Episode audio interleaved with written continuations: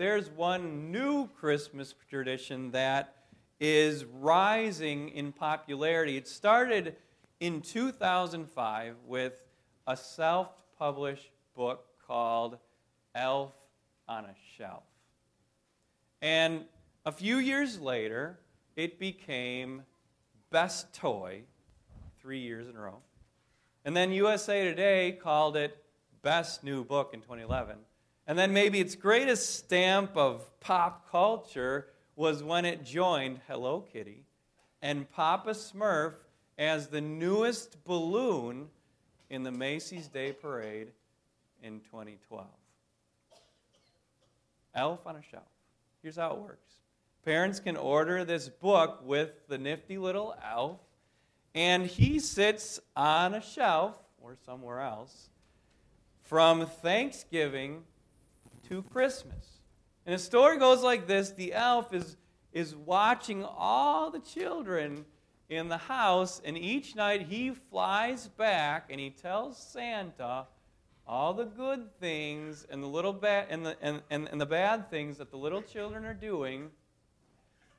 And then the kids' Christmas presents are based on the report of the elf on the shelf. I think there's a lot of reasons that Elf on a Shelf is maybe the new Christmas tradition. I don't know if it is. But I think the number one reason is this.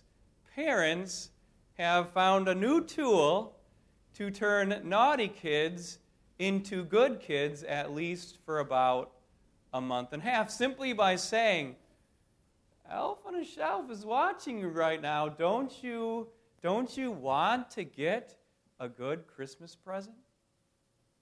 I mean, it's a pretty effective little tool, isn't it? Now, if you believe Elf on a Shelf, it's really no different than, say, a traffic camera.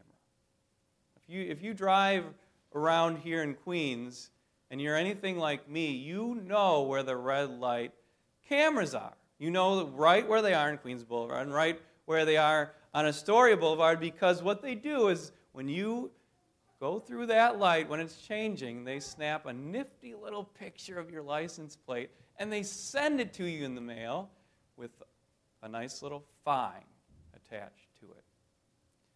If you believe in Elf on the Shelf, it's really no different than maybe a security camera in Macy's that pans the crowd to try to stop shoplifting. If you believe in Elf on the Shelf, maybe it's not any different than an NSA surveillance program watching over all the things that the citizens of our country are doing.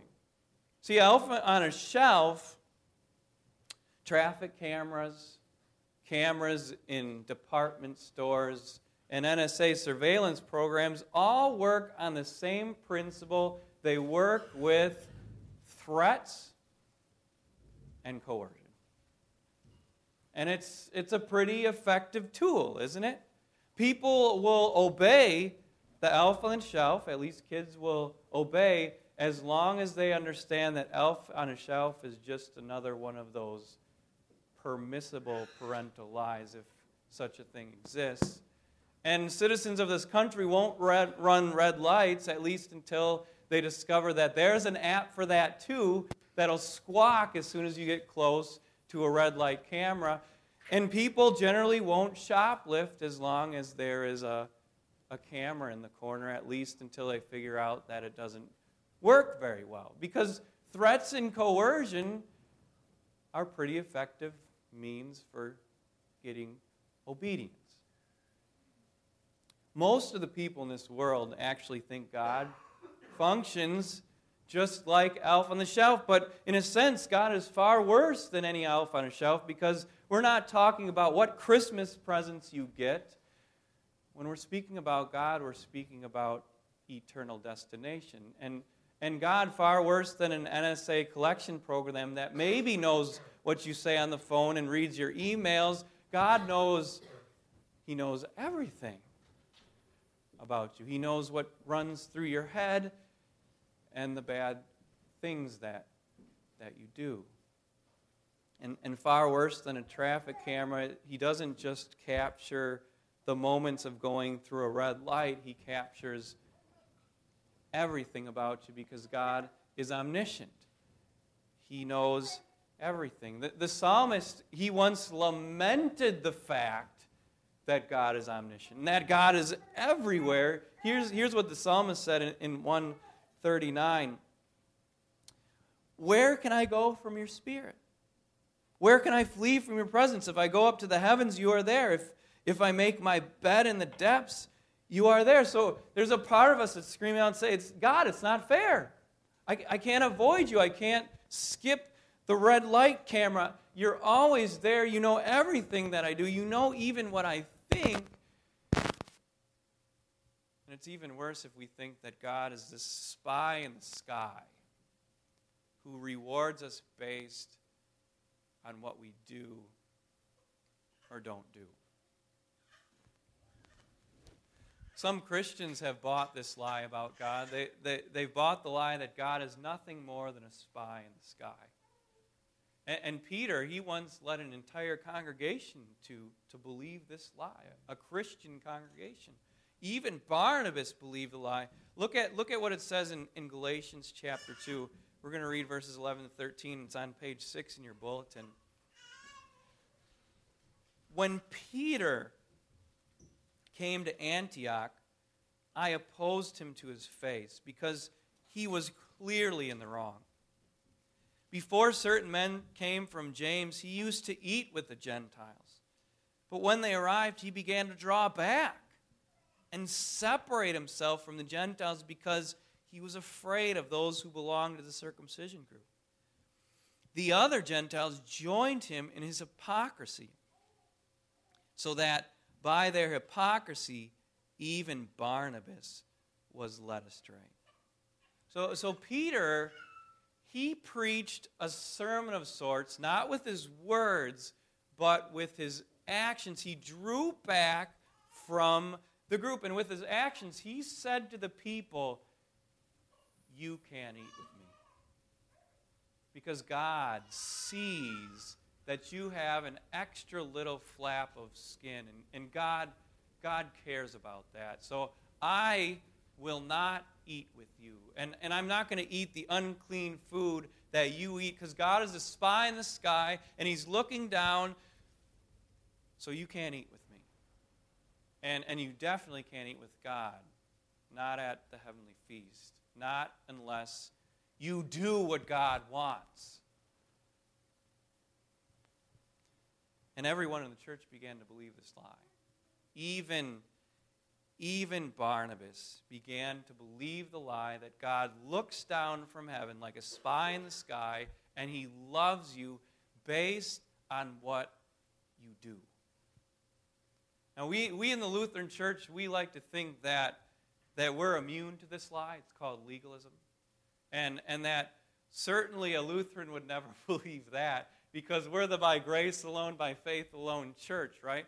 But here, let me tell you a story. Some of you heard this already, but I'm going to say it again anyway, about my grandpa. He was a Marine in World War II. And he was a radio man. So these radio men, they worked in teams usually. One guy carried the radio on his back when they'd make an assault, and the other guy would crank it. And, of course, the snipers from the enemy would stand there and try to take out the communications team, because if you can take out the enemy's communication, well then you can stop them from coordinating the attack. Well, the Marines tried to avoid dangerous duty at all costs, so one of the ways that they would avoid duty was to play cards over it. Basically gamble over who would take the lesser assignment or the more dangerous assignment. My grandpa said, like any good Lutheran in those days, doesn't play cards or gamble or dance for that matter. He said, I will not gamble over the assignment. And they said, all right, Herb, take the more dangerous assignment then. He said, okay, I will. Well, the guys who took the lesser assignment immediately died when they went on duty as radio men. And my grandpa, of course, because I'm here, survived. What's the moral of the story? What do you think my grandpa wanted me to learn by telling me that story? Well, God loves and protects those people who don't gamble and play cards. God loves people who follow his commands more than he loves everybody else. That's a lie. And that is not the gospel. What if it were true? Just think about that for a second. What if it were true that God loves you based on what you do or don't do? Two things would be true as a result. The first thing that would be true is that we'd be all condemned. Because God would see that angry thought that you've had and he'd condemn you as a murderer. The second thing that would be true is not that we would just be lost. That it would be true about God that he knows of no better way to get your obedience, to get you to obey the Ten Commandments, than to coerce you and to threaten you into doing it. Because if you don't obey God, whoa, watch out, you're going to go to hell. Is that true about God? That he knows of no better way than to threaten us and coerce us into obeying him? Today, Galatians chapter 2 helps us to separate the greatest lie ever told about God from the greatest truth ever told about God. It helps us to separate divine truth from a satanic lie. And that's why we need to turn to Galatians chapter 2, verses 15 and 16, and I can't overstate this. This is one of the most important scriptures in the whole Bible, so let's look at it together. Again, on page 6, verses 15 and 16, here's what Paul says as he helps us to separate truth from fiction. He says, "We who are Jews by birth and not Gentile sinners know that a man is not justified by observing law, but by faith in Jesus Christ. So we too have put our faith in Christ Jesus, that we may be justified by faith in Christ and not by observing the law. Because by observing the law, no one will be justified." No one will be justified or made right or saved, however you want to say it, in God's eyes, by doing what is right or wrong. That's what the Bible says. And Paul can't be any more emphatic about it. He repeats himself almost ad nauseum. 3 times he says this. I want to read it again. "A man is not justified by observing the law. Not by observing law. By observing law, no one will be justified." In one verse, 3 times he says it. So we can understand the truth that God is not a spy in the sky who is looking at us and observing our behavior only to condemn us. That is the greatest lie about God that's ever been told.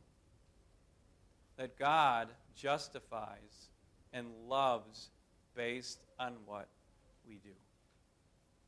On the flip side of the coin, here's the greatest truth that's ever been told about God. And the Apostle Paul, he emphasized this too. He says this one twice so that it can sink through our sometimes thick skulls. He says, "We are justified by faith in Christ Jesus. So that we may be justified by faith in Christ." So here's the truth. You are justified. And here's how this works. Very simple. First, hear and understand what Jesus means. Jesus means the one who saves. Then hear what Christ means. Christ means the anointing of mercy. Believe it, and without a doubt, you are justified. That's it.